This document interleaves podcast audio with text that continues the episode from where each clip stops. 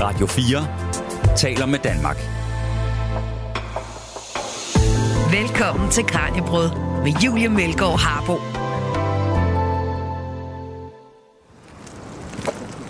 Hvordan var din tur?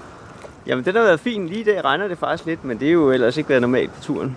Foråret har virkelig vist sig fra sin smukkeste side, synes jeg. Det kan være, at du bare lige øh, skal parkere cyklen, så kan jeg vise dig med indenfor. Det gør jeg. Ja. Så.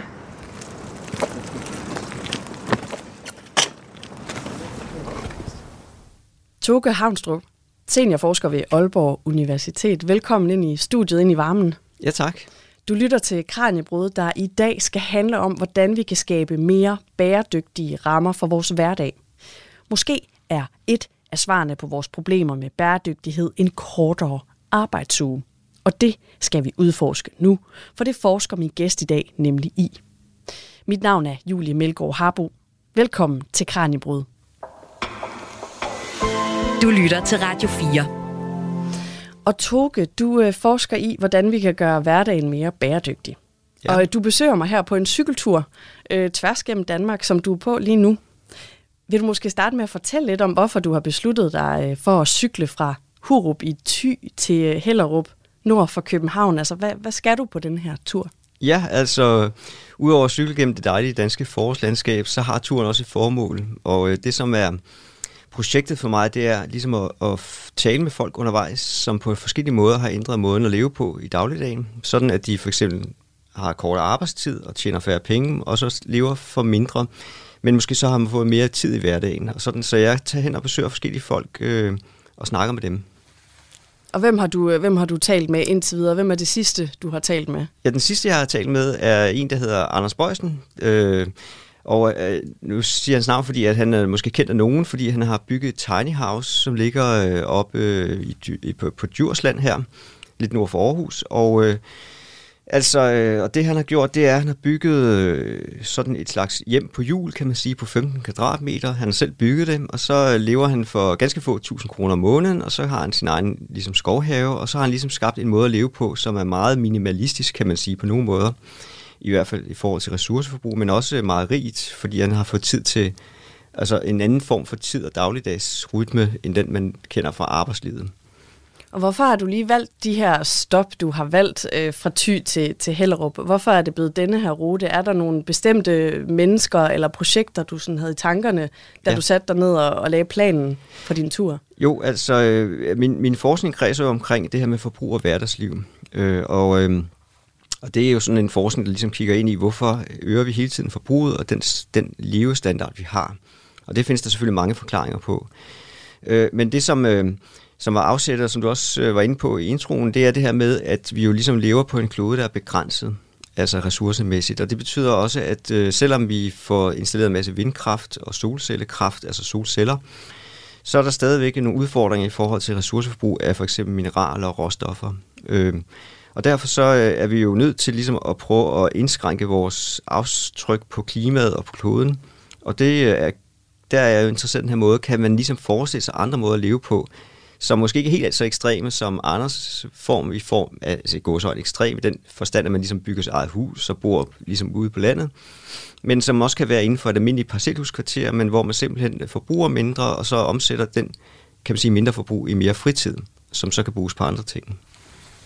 Ja, og det er også det, vi skal tale om nu. Øhm, hvordan, hvordan den her korte arbejdsuge måske kan være en del af løsningen.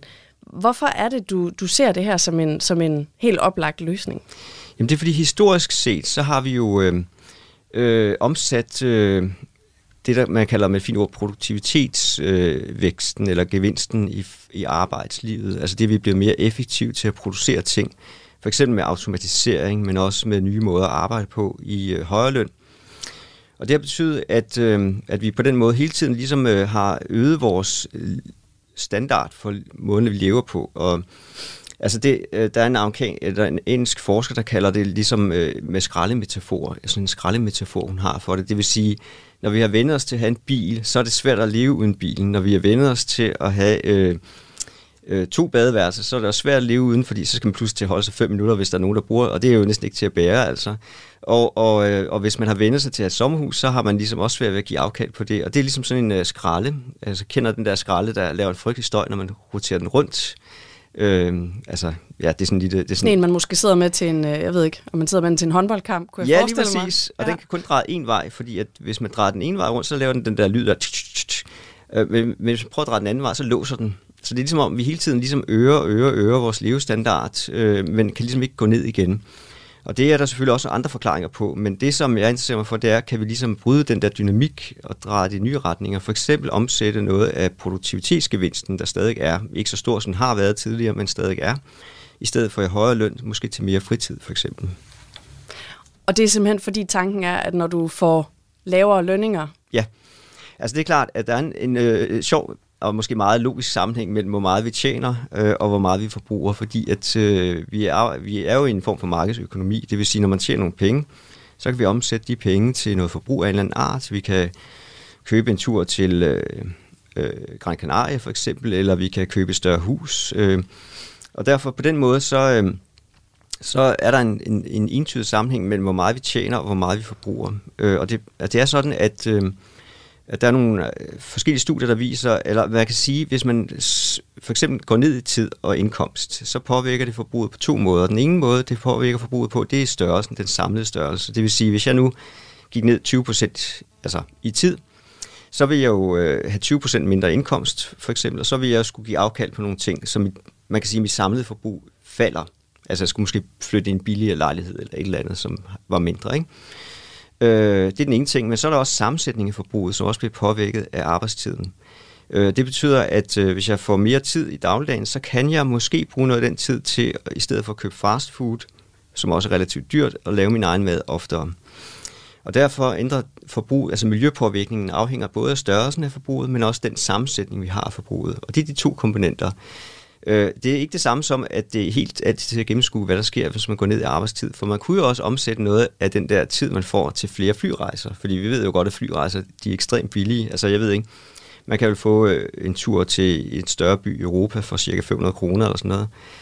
Og det øh, selv, så, så lad os sige, at vi gik ned og man holdt stoppet med at arbejde om fredagen, ville folk så tage på flere sådan weekendture for eksempel, fordi det er relativt billigt.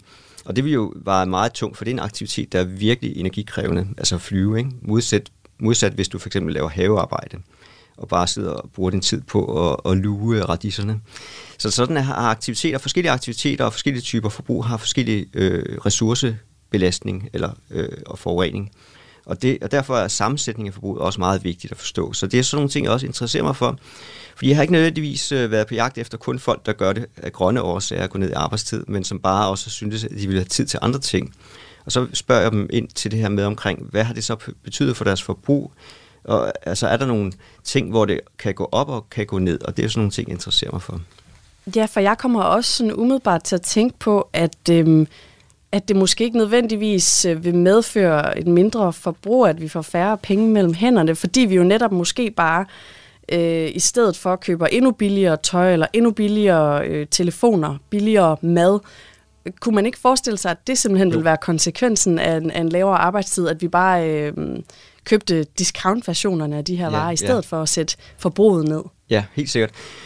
Øh, og der er helt sikkert en, en øh, selvom det nok ikke altid gælder, men så er der nok en tendens til en sammenhæng mellem pris og kvalitet, og dermed også hvor lang tid et produkt varer eller holder for eksempel.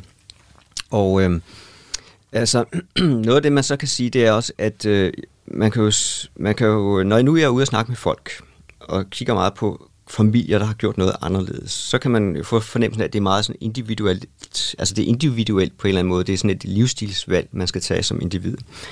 Øh, og, og, og der er jeg heller ikke helt, fordi jeg, jeg mener også, det er en samfundsmæssig beslutning. Og sådan noget, som du nævner der, for eksempel med at skifte forbruget over til nogle billige varer med dårlig øh, levetid, for eksempel. Øh, øh, det kan jo også styres via nogle ændringer i måden, vi beskatter ting, for eksempel. Og øh, der, altså, jeg tror, at vi også er nødt til at have en, eller er overbevist om, at hvis vi skal reducere vores klimaaftryk og økologiske fodaftryk, så skal vi også i højere grad beskatte ressourceforbrug end arbejdstid, for eksempel. Så det vil sige, at der skal ske en eller anden forskydning mellem, at øh, nu som det er i dag, er det jo i høj grad arbejdet, vi beskatter. Altså, der skal ske en eller anden forskydning, hvor at vi nok i højere grad beskatter forbruget af ressourcer, så det vil sige, det de produkter, der koster mange ressourcer, bliver dyrere end dem, der ikke koster mange ressourcer. Og det vil jo så også sætte sig lidt igennem i det, du siger der. Så kan det godt være, at sweateren bliver dyrere. Øh, til gengæld så køber man færre, og så kan man sige, så kan man jo håbe, at man så også samtidig køber bedre kvalitet. Øh, så det er sådan nogle dynamikker, fordi så hvis det er dyrt at købe en eller anden genstand, bliver man også pludselig mere interesseret i, hvor lang tid kan den holde, for eksempel. Du lytter til Kranjebrud på Radio 4. Hvilke typer øh, fællesskaber har en, en betydning, hvis vi skal have en mere bæredygtig tilværelse? Altså, hvordan kan fællesskaber hjælpe os med at, at bryde med nogle af de her meget indgroede vaner, vi har? Ja, fællesskaber er noget af det andet, jeg kigger på. Øh, og det er igen lidt, det fører lidt tilbage til det, vi var inde på for lidt siden, det der med, at jeg taler heller ikke for sådan en individualisering af ansvaret for klodens undergang. Altså fordi så, så står vi op hver morgen og tænker, gud, hvad skal jeg nu gøre? Og hvis jeg ikke får overholdt mine 10 punkts liste med alle de gode ting, jeg skulle gøre i dag, så er jeg måske skyld i, at mit børnebørn får en halv grad højere temperatur eller sådan noget. Så stopper man, før man er gået ja, i gang. Ja, lige præcis. Og det duer ikke. Altså, det duer faktisk overhovedet ikke. Og det er jo også derfor, jeg interesserer mig for det her med tid, fordi at arbejdstid, fordi det kan jo også være at vente om at sige, at, at leve mere nøjsomt på en måde, altså bruge færre ressourcer, kan jo være en måde til at få et mere tidsrigt liv til andre ting. Så jeg er på en måde på jagt efter nogle positive fortællinger om, hvad kunne et liv på en klode, altså inden for rammerne af en klode, se ud. Og det som, øh, det som øh, man kan sige i forhold til det med fællesskaber, det er, at det er jo også en måde at hjælpe hinanden til at handle og blive klogere på, hvordan kan vi leve anderledes, så man ikke står som enkelt individ bare alene. Øh, og så, øh, nu for at nævne ham med Anders Borgsen igen med øh, Tiny Houses for eksempel. Noget af det, han fortalte om, det var, at, øh, fordi jeg stiller også ham det spørgsmål, kan man sige, om det der med at bygge et, et hus og sådan noget, er det ikke meget sådan, altså fortællingen er meget ham og hans hus, kan man sige, og den der individuelle fortælling på en måde. Øh, og så det er sådan noget, det er lidt ligesom måske med bunderøven. Vi synes, det er sjovt at se, men øh, det der helt det der med at flytte ud i et eller andet, øh, på et eller andet gård og begynde at dyrke haven, det er måske, jeg ved ikke, hvor mange der er, har begyndt på det, men det er alligevel sådan lidt ekstremt på en måde. Øh, Øh, men, men det, man kan sige, det er, at han fortæller så også, at ved at gøre de her ting, så er han jo også blevet en del af et fællesskab omkring det her med både permakultur. Det har noget at gøre med en måde at dyrke jorden på osv., fordi han har de her haver her, men også en del af nogle fællesskaber omkring at eksperimentere med tiny houses og bygge nogle andre fællesskaber. For eksempel så er der på Djursland øh, et initiativ med netop tiny houses, hvor man prøver at bygge en lille landsby. Det, kan, det hedder Grobund. Øh, hvor man ligesom prøver at skabe et fællesskab omkring det.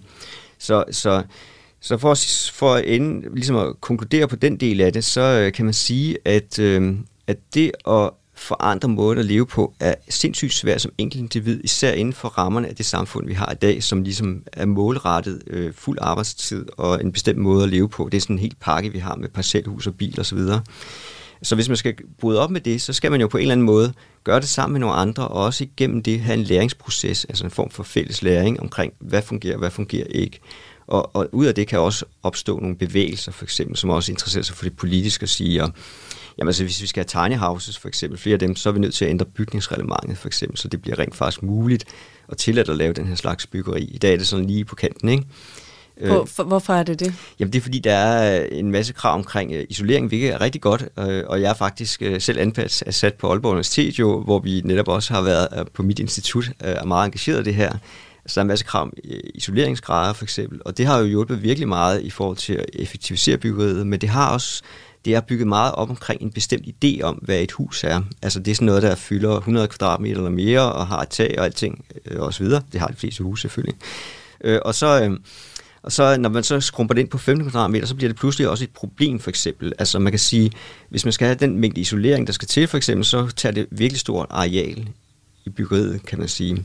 Og, og så kan man sige, det er jo lidt absurd, fordi at i forvejen er 15 kvadratmeter så småt, at selv hvis det ikke var særlig vel isoleret, så ville det bruge meget mindre end et hus, man kan bygge fuldt inden for reglerne på 120 kvadratmeter eller 200 kvadratmeter, som bruger meget mere, fordi det er meget større. Så der er et eller andet med, man kan sige, den måde, vi regulerer på, er ikke nødvendigvis til højde for areal, vi bygger. Altså man kunne jo vælge at sige, hvis vi var lidt mere radikale, så i stedet for at sætte et, øh, et effektivitetskriterie op, der hedder, hvor mange øh, kilowatt-timer må der blive tabt af energi gennem væggen per kvadratmeter. Så skulle man sige, hvor meget energi må et nybyggeri overhovedet bruge samlet set. Så hvis du bygger stort, så må du isolere det ekstremt meget, og hvis du bygger småt, så kan du nøjes med at isolere det til en vis grad. Det var en, lidt mere sådan en absolut tankegang omkring, hvordan vi skal øh, indrette os i et effektivt samfund. Du lytter til Kranjebrud på Radio 4. Og jeg kunne egentlig godt tænke mig at tale lidt mere om, hvilke bekymringer man kunne have for denne her model med, med lavere arbejdstid, fordi øh, der vil vel være nogle problemer med finansieringen af velfærdsstaten og ja. af sundhedssektoren, af den offentlige sektor, hvis vi alle sammen skulle gå ned i arbejdstid. Ja. Hvordan har du forholdt dig til det som et problem med den her model? Ja, det er noget så det, som jeg øh, kan man sige, det er måske mere en refleksion, jeg lægger hen over de der på tværs af de samtaler, jeg har, fordi det er også meget at skulle til at tale med den enkelte om, hvordan har du så også tænkt dig, udover at du prøver at løse verdens klimaproblemer eller noget andet, hvordan har du så tænkt dig at løse velfærdssamfundets problemer også? Men øh, det er selvfølgelig noget, jeg, jeg vender med folk, men der, der vil jeg også i den bog, jeg arbejder på, ligesom lægge nogle, kan man sige, øh, fortolkninger helt over det og diskussioner. Og det er en meget vigtig problemstilling, fordi at vi har jo også noget, der er helt unikt her i Norden, som er velfærdsstaten, som er en, på en måde en udjævner af social ulighed, øh, for eksempel på sundhedsområdet, selvom vi godt har hørt nogle historier om, at det, det er klart, hvis man har lidt... Øh, altså har den rigtige uddannelse og sådan noget, kommer man lidt længere igennem til behandling og sådan noget. Men alligevel, trods alt, øh, har en anden form for universal tilgang til sundhed, for eksempel, end man har i USA eller England. Øh, og øh, i hvert fald i USA, jeg ved ikke så meget om det engelske system. Men, men øh, men det, som man kan sige, det er, at en af udfordringerne handler selvfølgelig om det, man kalder arbejdsudbuddet. Øh, det er det der fine ord, som jeg ved ikke mange, der helt præcis forstår, men det bliver talt utrolig meget om det i, det politiske.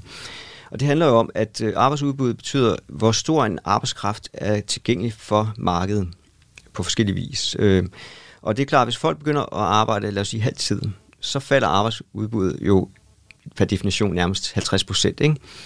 Og det er jo, vil være et stort problem på mange sektorer, for eksempel især sundhedsvæsenet, hvor man jo har mangel på sygeplejersker og sosuer og læger sikkert også. Og vi vil meget nødt have, at halvdelen af lægerne på øh, universitetshospitalet pludselig går på halv tid.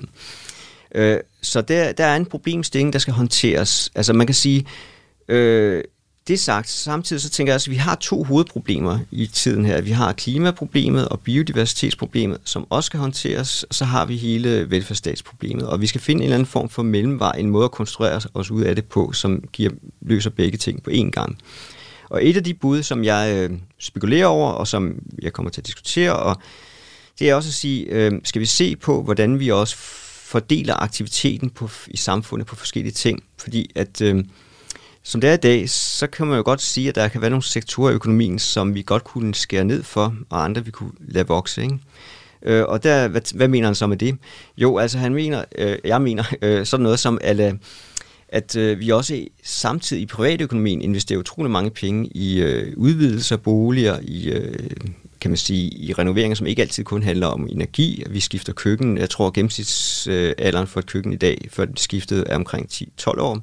Så det vil sige, at vi har en, og det er ikke fordi køkkenet er nedslidt efter de 12 år, øh, selvom det er et IKEA-køkken, men det er også lige så meget, fordi når vi flytter ind i noget nyt, så har vi en idé om, så skal vi ligesom have vores eget. Det skal ligesom være, det skal ikke være, vi skal fjerne sporene. Det er sådan et øh, levn fra nullernes, alle har ret til et øh, ja, fedt køkken. lige præcis. Tankegang. Og et fedt øh, sov, øh, badeværelse osv. Det vil sige, at det der sker, det er, at når vi prioriterer på den måde, samfundsmæssigt, for det er jo en form for samfundsmæssig prioritering, selvom det foregår på individuelt plan, så prioriterer vi også, at nogle mennesker skal være beskæftiget. En, vi skal have ekstra mange ind i håndværksfagene, for eksempel omkring at lave det her med køkkener for eksempel. Så siger jeg så, at det kan jo godt være, at vi skal prøve at ryste posen og tænke lidt anderledes. Sige, måske skal vi ikke have så mange køkkener. Vi skal til gengæld have flere, der beskæftiger sig med for eksempel øh, energirenovering, så de her håndværkere skal måske i højere grad beskæftige sig med energirenovering. Vi skal måske øh, i forhold til sundhedsproblemet, for eksempel sige, at øh, der er nogle sektorer, der skal skrues ned for, og så, nogle, så skal vi have nogle frigjort nogle hænder, kan man sige, noget arbejdsudbud til sundhedssektoren for eksempel. Og det, det er jo selvfølgelig, kan man sige, okay, så, så ser jeg jo på en måde også, at jeg er inde og røre ved markedsøkonomien øh, i, på en måde, ikke? Ja, og et problem her er jo i forvejen, at, at sygeplejerskerne gerne vil have mere i løn, så hvis vi nedsætter arbejdstiden, nedsætter lønnen, hvordan ja. skal vi overhovedet få trukket flere i den retning så? Ja, Jamen det er nogle dilemmaer, øh, det er klart. Nu er det faktisk lige præcis på sundhedsområdet, nu ved jeg ikke lige med sygeplejerske, men SOSU i hvert fald, der er der virkelig mange, der går på deltid. Jeg tror næsten også, det gælder for sygeplejerske. Så, ja, ja, og det er jo generelt noget andet, at kvindernes arbejdsuge, den er i forvejen fire timer kortere ja. end mændenes, kan man læse på Danmarks Statistik. Og i landets småbørnsfamilier, der er der altså også øh, en del flere fædre end mødre, der sidder i lederstillinger. Ja. Så der er i forvejen en skævhed her i, hvem det er, der arbejder mest, ja. og hvem der tjener mest. Ja. Så kan man ikke også være nervøs for, om det her det kommer til at gå ud over ligestillingen, altså at der det er dem, der allerede har de lave lønninger, der kommer til at gå mere ned i tid, hvis man indfører sådan en kortere arbejdsuge. Jo, jo, jo. Jo, det er, kønsaspektet er helt sikkert meget centralt. Øh, og jeg har også lagt mærke til, ikke dem jeg har talt med på turen, men øh, mere i aviserne skrives også jo for eksempel forskellige historier om folk, der flytter på landet. Det er sådan en, øh, en yndet historie i aviser og medier, at man interviewer nogen, der ligesom er flyttet, gået af karriereræset, og så er de flyttet på landet. Øh, og så bor de meget billigt, og så kan den ene gå hjemme, og øh, det, det måske overraskende, eller måske ikke så overraskende, er, at det er ofte kvinden, der går hjemme. Og så er der sådan en, tror jeg, øh, en form for... Øh, øh, ideal, der vi har vokset frem omkring det her med det meget, meget nære familieliv, hvor det ligesom er, at børnene skal ikke i daginstitutioner, for det er ikke godt for dem, og jeg har endda talt med nogen i et andet projekt, øh, som havde en ambition om, at øh, børnene skulle hjemmeskoles, og det var jo så manden, der hentede pengene hjem ved at arbejde 37 timer, og kvinden, der gik hjemme. Øh, og det er jeg meget skeptisk over for den udvikling, hvis det er, der er sådan en kønnet dimension i det, for det betyder jo på en måde at vende tilbage til det system, vi havde før, uden at det er det samme system i øvrigt men, men hvor at som kvinde, hvis man går oftere hjemme, så ryger man ligesom ud af det her karrierespor, øh, og man, man gør sig på en måde uattraktiv på lang sigt for arbejdsmarkedet. Man får heller ikke så meget pensionsopsparing øh, ved overhovedet noget. Og det betyder, at hvis, øh, hvis det, det der fantastiske forhold, man har, ikke holder i længden, og det var, så, så pludselig står man alene tilbage med manglende pensionsopsparing og svært at komme ind på arbejdsmarkedet igen og det der ting øh, som kvinde. Og det var, det var netop det, som man kæmpede mod med kvindeopgøret, kan man sige, eller frigørelseshistorien øh, omkring 60'erne og frem. Det var netop det der med, at kvinden var også dengang meget afhængig af manden økonomisk, og har svært ved ligesom at bryde ud af et forhold på grund af det. Og det, det ville være et stort problem. Hvordan skal man styre det? Ja, altså det, det, der er nok alligevel så til, fra, tilpas. Altså en ting er at styre et marked i forhold til øh, skatter og afgifter, og, og hvor mange, øh, at skal det være dyrere at skifte køkken, end det skal være isoleret hus, og, og det er en ting. Men at gå ind og styre meget sådan tæt på familien, er jeg selvfølgelig også lidt bekymret for, trods alt.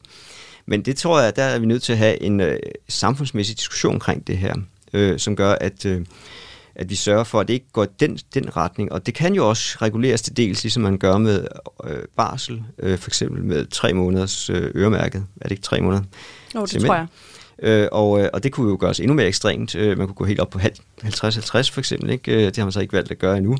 Altså sådan, at man kan gøre nogle forskellige ting fra politisk side, som selvfølgelig understøtter, at det ikke bliver kvinderne. Men bare lige en lille hurtig bemærkning omkring det der med køn det var, at jeg lagde mærke til, at øh, der er det her sådan beskæft, særlige beskæftigelsestillæg, man får, hvis man bliver arbejdsløs nu og er i en A-kasse, det vil sige, hvis man kommer på dagpenge. Ikke? Så får man et særligt, i dag et særligt beskæftigelsestillæg øh, i tre måneder på cirka 3.000 kroner øh, oven i sit, øh, sin dagpenge. Og det gør man, hvis man er på fuld tid, det vil sige øh, 37 timer lige ud. Det vil sige, hvis man er ansat 36 timer for eksempel, det er jo sådan set næsten det samme som fuldtid, og man bidrager til samfundet af det der pjat, eller ikke pjat, det er meget vigtigt, øh, så får man pludselig ikke de der 9.000 i alt oveni, og det, det er underligt, at den er gået igennem Folketinget, uden at man, der er en eneste, der åbenbart har reflekteret over det her, eller i hvert fald ikke dem, der har taget beslutningen omkring det, der har, der har reflekteret over det her med, at det er jo i overvejende grad kvinder, der går på deltid. Så man har simpelthen indført en ordning, som skal fremme fuldtidsbeskæftigelse, øh, men samtidig også systematisk øh, diskriminerer kvinder i forhold til indkomst. Så det synes jeg er et pudsigt system.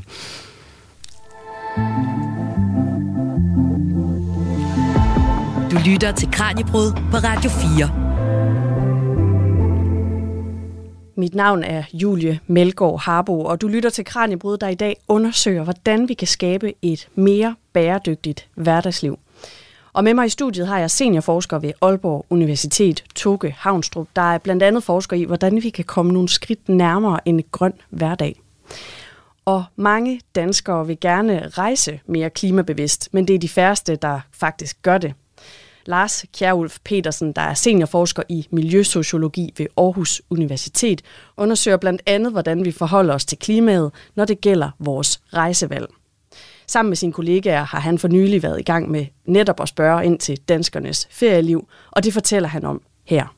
Når man spørger dem, om de er parate til at medtage og integrere klimahensyn i deres ferie og rejse, så svarer et flertal, at det vil de da gerne i en eller anden udstrækning. Altså når man spørger alment, øh, så er det sådan cirka et flertal omkring 60-65 procent. Øh, og så er der jo på den anden side 25 procent, der siger, at de vil gerne integrere klimahensyn i deres hverdagsliv, men ikke lige på deres ferier. Og når man så spørger de der andre om nogle lidt konkrete ting, om man vil flyve mindre for eksempel, eller mere, så er der nok lige så mange, der forventer, at de vil flyve mere, som der forventer, at de vil flyve mindre, eller i hvert fald cirka. Så, så det er ikke sådan noget skred i retning af for eksempel at flyve mindre. Det kan jeg ikke se at, at, at på vej. Men svarer de tal til danskernes øh, klimabevidsthed på andre områder? Øh, nej, det synes jeg ikke, man kan sige. Altså, det varierer lidt. Altså, når vi ser på sådan noget med at, at isolere huset og øh, gøre alt muligt andet med, med energiforsyning og, og, og spare på at have sådan øh, energisparende udstyr og sådan noget, så, så er der sådan lidt større øh, interesse for det og villighed til det. Når vi ser på sådan noget med at spise mindre kød, så er det må nok sådan nogenlunde på niveau. Altså det er transport, der er måske, altså herunder ferietransport, men egentlig også det der med bilen, som er en, en øm tog, det er det. Hvordan kan det være, tænker du, at, at vi ikke er helt så klimabevidste omkring transporten? Altså hvis jeg nu lige holder mig til ferien, så, så er der jo noget med, der er noget med mange ting. Der er noget med, at vi vil gerne nogle steder hen, altså for at opnå det, vi opfatter som den fede ferie, og, og i virkeligheden dermed også det gode liv, så, så skal vi så langt hen uh, væk at, uh, af en eller anden grund, at, at, at så er det ikke nok at tage toget. Så, så, tager man, så synes man, det tager for lang tid med toget. Men det handler jo også om, at man ikke rigtig er vant til det at tage med toget. Altså, da jeg var, var, var væsentligt yngre end jeg er nu, så, så, så tænkte jeg jo ikke på fly som en mulighed, som, når jeg skulle ud og rejse. Det var simpelthen ikke inde på, på lystavlen, stort set ikke. Øh, I hvert fald ikke, hvis jeg rejste i Europa. Øh, og, og nu er det jo omvendt, altså at det fly, der er på lystavlen, og tog, der ikke rigtig er på lystavlen for de fleste. Og det er også meget nemmere at købe flybilletter, end at købe togbilletter og sådan noget.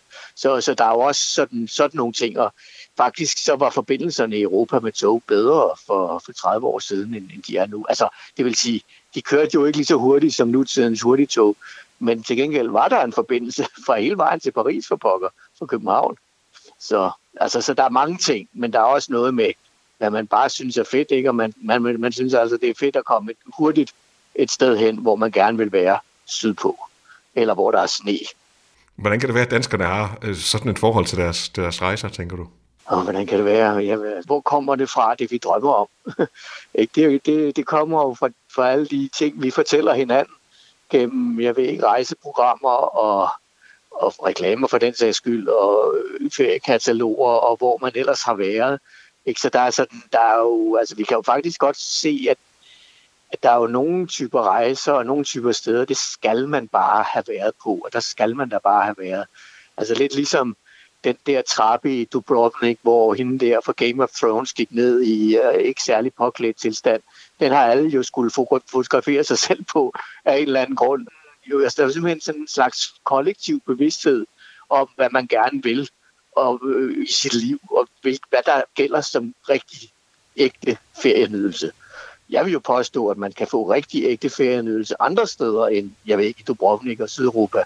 Men øh, det er jo også noget, man har erfaret selv selvfølgelig. Der er mange, der har haft rigtig gode oplevelser med at tage, jeg ved ikke, til de kanariske øer, eller, og så vil de da gerne prøve det igen. Ikke? Så det er jo ikke kun, fordi der er nogen, der har bildt noget, for folk noget ind, som ikke er rigtigt.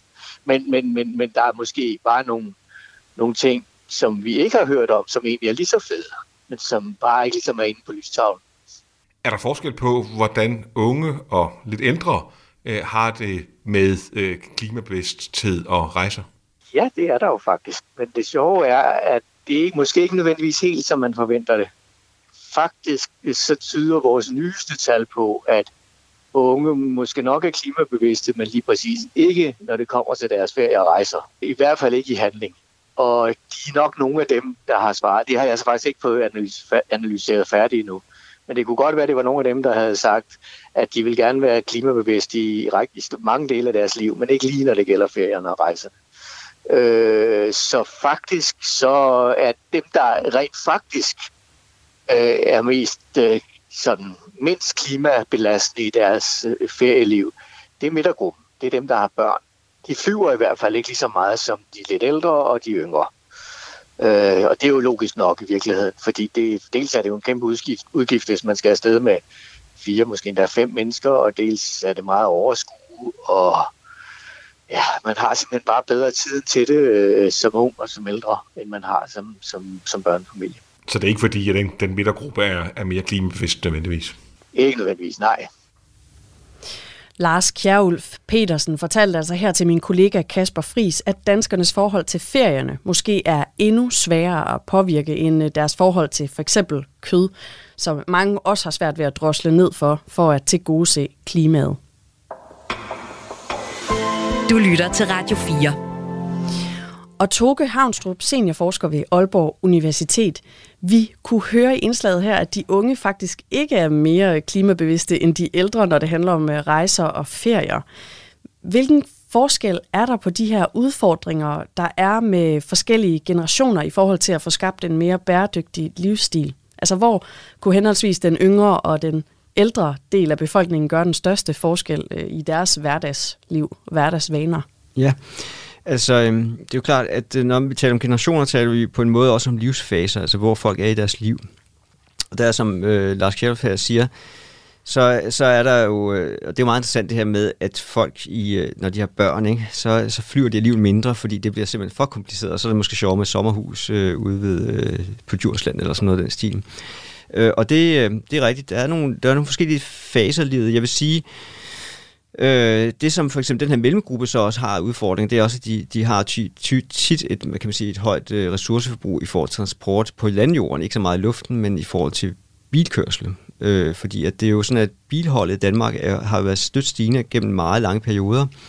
Og det vil sige, at en af de udfordringer, som er for mange af dem, der er mere veletableret, måske helt unge, før de har fået bilen, men altså bliver mere veletableret, det er, at de har typisk et meget stort øh, transportbehov. Altså både til til arbejde, men i virkeligheden arbejdstrafikken, altså det, man kalder pendlingstrafikken, udgør jo sådan set kun cirka 25 procent af det samlede trafikarbejde, det vil sige, hvor meget vi kører i bilerne. Øh, øh, og hvor resten, altså faktisk den største gruppe, er fritidstransporten, det vil sige der, hvor man kører børnene hen til fritidsinteresser, øh, og hvor man måske ikke bor den lokale svømmehal, fordi den er ikke helt så fantastisk som den i Køge for eksempel, som har, har jeg hørt en meget god svømmehal øh, så, så kan man måske finde på at køre sådan 60-70 km for ligesom at komme til en bedre svømmehal. Og på den måde har vi jo et, et sjovt forhold til, til ressourceforbrug på den måde, at, øh, og, og som børnefamilie måske særdeleshed, at vi faktisk bruger rigtig meget i forhold til transporten. Øh, så der er en særlig udfordring. Øh, så er der den anden udfordring, som er for de ældre, og det er sådan et, et, et øh, noget, hvad kan vi gøre ved det? Det er svært, og vi skal måske tænke i nogle nye baner. Det er, at der er mange, der på et eller andet tidspunkt øh, kommer til at bo alene øh, som ældre, og det er jo selvfølgelig øh, det sørgelige, men det er fordi, at tit dør den ene af parterne i et forhold, eller måske bliver de skilt, når børnene flytter hjemmefra, eller et eller andet. Og så er der mange, der bor alene tilbage i parcelhuset, fordi parcelhuset er ligesom den, den, i vores kultur og vores tænkning det ypperligste for en familie. Ikke? Men folk binder sig jo også til det sted, de bor. Så de ender med at bo alene, måske i sådan en øh, 200 kvadratmeter stor, eller 120-140 kvadratmeter stor bolig, øh, hvor de så ligesom skal varme det hele op, for der må ikke komme fugtskjolder og ting, og, og så, og så, så holder de en stor maskine kørende, og i virkeligheden også meget arealkrævende ting, fordi der er jo parcelhushaver og ting. Øh, altså i virkeligheden meget ressourcekrævende, hvor det ville være smart, hvis man kunne finde nogle måder, hvor man ligesom i forskellige livsfaser kunne bo på forskellige måder, så man også, når man bliver ældre, måske kunne, kunne, kunne flytte noget mindre og ikke så ressourcekrævende. Så, så sådan har forskellige generationer også forskellige slags øh, udfordringer, kan man sige. Ja, og en udfordring for den yngre generation, øh, for børnefamilien, det er jo så også, at det er svært at finde øh, noget, man har råd til inde i byerne. Så, så ja. det er også med til at bevæge familien ud i provinsen eller uden for de større byer. Og øh, har det så egentlig, altså er det skidt for vores klimaaftryk i børnefamilierne, at man er nødt til at søge uden for byerne? Altså er livet i parcelhuskvartererne eller ude på landet, at, at det mere eller mindre bæredygtigt, sådan som hovedregel for sådan en børnefamilie? Øhm, altså, som, hvis du ser transport i hvert fald, så er det som hovedregel dårligere, fordi så er man pludselig afhængig af to biler. Det er jo det, man ser i dag. Ikke? Altså, øhm, øh, og, øhm, men i for, og også fordi det bruger meget areal, og i dag, altså areal er jo også en knap ressource, kan man sige. I Danmark for eksempel øh, bruger vi rigtig meget areal på landbruget, men vi bruger også meget stort areal på byerne, og især forstederne. Øh, og så kan man sige, øh, på den måde, så, øh, så, så trækker det også på klodens ressourcer at bo i en parcelhuskvarter. Øh, der er så, øh, jeg kan huske, at jeg så nogle studier, og det kan hænge sammen med det, også Lars her inde på, men, men det her med, at, øh, at folk, der bor i parcelhusområder, typisk også flyver mindre, for eksempel. Så det er ikke en helt logisk sammenhæng altid. Og det kan måske noget at gøre med, at når man bor i et parcelhus, har man måske adgang til ligesom, nogle rum og ligesom kunne bruge sine weekender på, eller noget af sin ferie og sådan noget, så man har måske ikke helt den samme behov for at komme ud og flyve, som hvis man bor i en lille lejlighed i byen for eksempel. Fordi så har man ligesom den der oplevelse af, at man er bundet fast her, og så skal man ligesom væk herfra, når man er fri. Øh, så så der, der er nogle forskellige mønstre, men jeg vil sige helt overordnet set, så er øh, parcelhus øh, livsformen ret ressourcekrævende på areal og på opvarmning af boliger, på byggematerialer til boliger, fordi det er enkelt familiehuse og, og i det hele taget sådan et krævende, en krævende boform.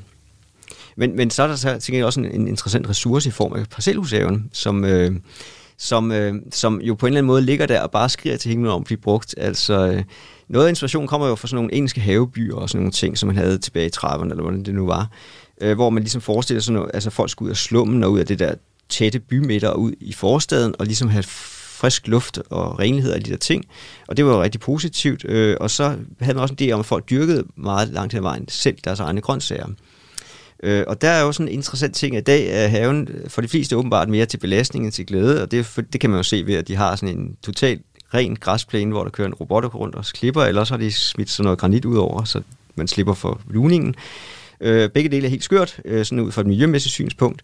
Øh, hvis man nu kunne forestille sig, at man kunne opdyrke, at i stedet for at gå så meget fitness, så skulle man bruge noget mere tid på at dyrke sin egen porre eller et eller andet, øh, øh, og forhåbentlig ikke få det i ryggen, at man skal bøje sig så meget for at luge, men i hvert fald øh, få noget anden form for motion, så kunne man jo på en eller anden måde udnytte den her ressource i, i parcelhuskvartererne til en form for egen produktion, som ville være helt unik. Så, så på en måde ligger der også et potentiale i parcelhuskvartererne.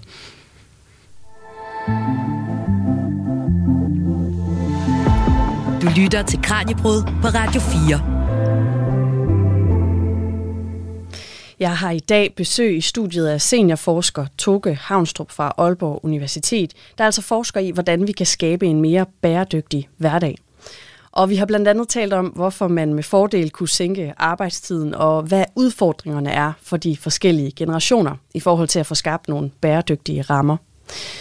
Nu kunne jeg godt tænke mig, at vi talte lidt mere om, hvad man selv kan gøre, og det var vi jo egentlig også i gang med, hvis man boede i parcelhuskvarteret, hvad man ligesom selv kunne gøre. Hvad med vores øh, elforbrug i hjemmet? Hvad øh, kan husejerne gøre for at minimere deres aftryk? Altså er det solpaneler på taget, der er den bedste løsning, eller hvilke retninger skal man kigge i?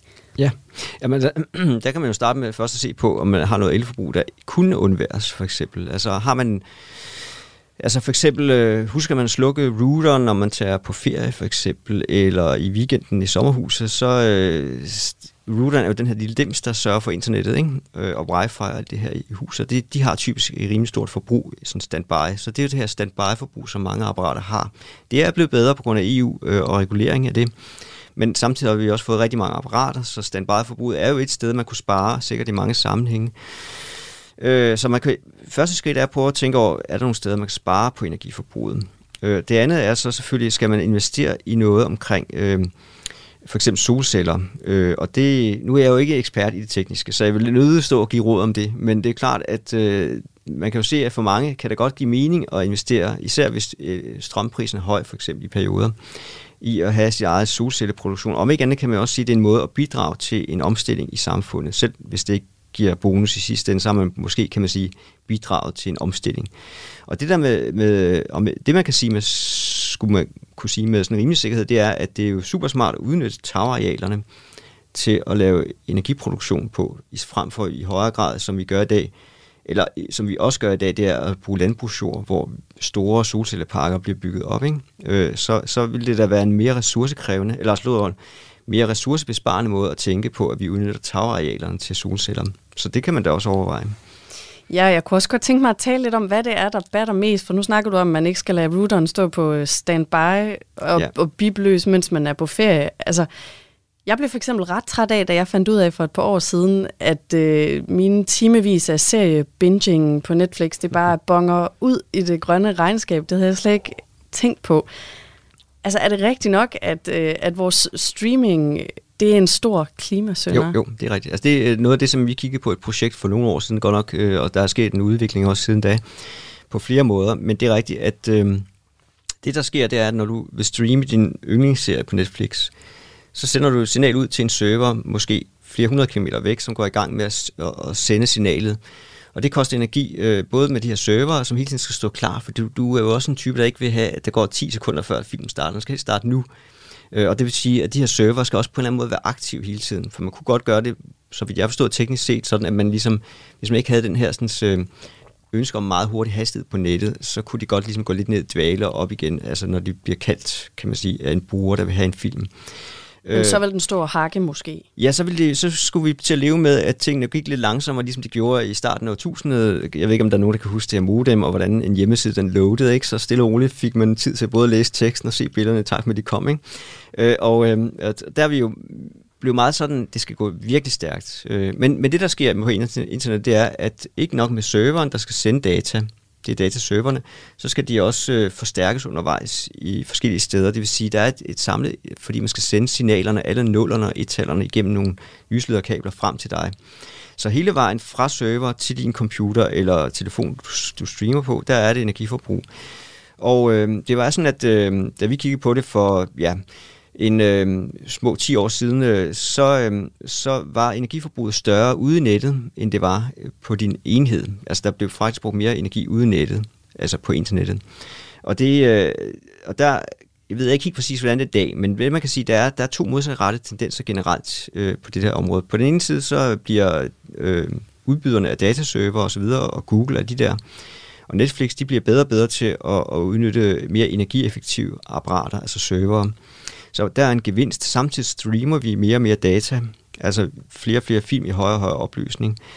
Øh, og det betyder så også, og så har vi hele det her med, øh, kan man sige, Internet of Things, og, og i det taget en masse ting, der hele tiden kommunikerer på nettet. Så vi har ligesom, det øger ligesom datamængden, og det øger også energiforbruget. Så vi har ligesom to sådan modsatrettede tendenser, der kæmper hele tiden med hinanden. Men det er rigtigt, at man siger jo, at, øh, og at, øh, at der er nogle beregninger, der tyder på, at øh, CO2-udledningen fra internettet er på niveau med flytrafikken, kan man sige. Så i det omfang, de beregninger holder stik, så, så er det jo ret markant, men i hvert fald uanset hvad, så er det ret stort energiforbrug, vi har derude.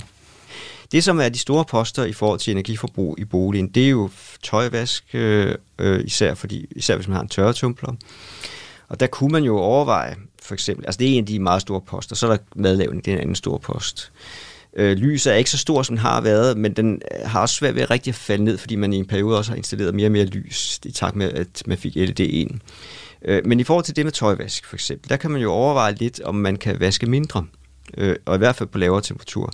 Men måske simpelthen også vaske tøjet færre gange, fordi der er en, nogle sjove idéer med, at når man har haft tøjet på en enkelt to gange, så skal det ligesom vaskes. Det er også øh, noget med lidt ligesom det her Lars Kjærfsen er inde på, det her med idealer og forestillinger. Det er også en forestilling om renhed og at være ren. Altså, øh, noget jeg selv gør for eksempel, øh, nu bliver det meget forbrugerteknisk eller forbruger, det er jo for eksempel, at man kan lufte sit tøj.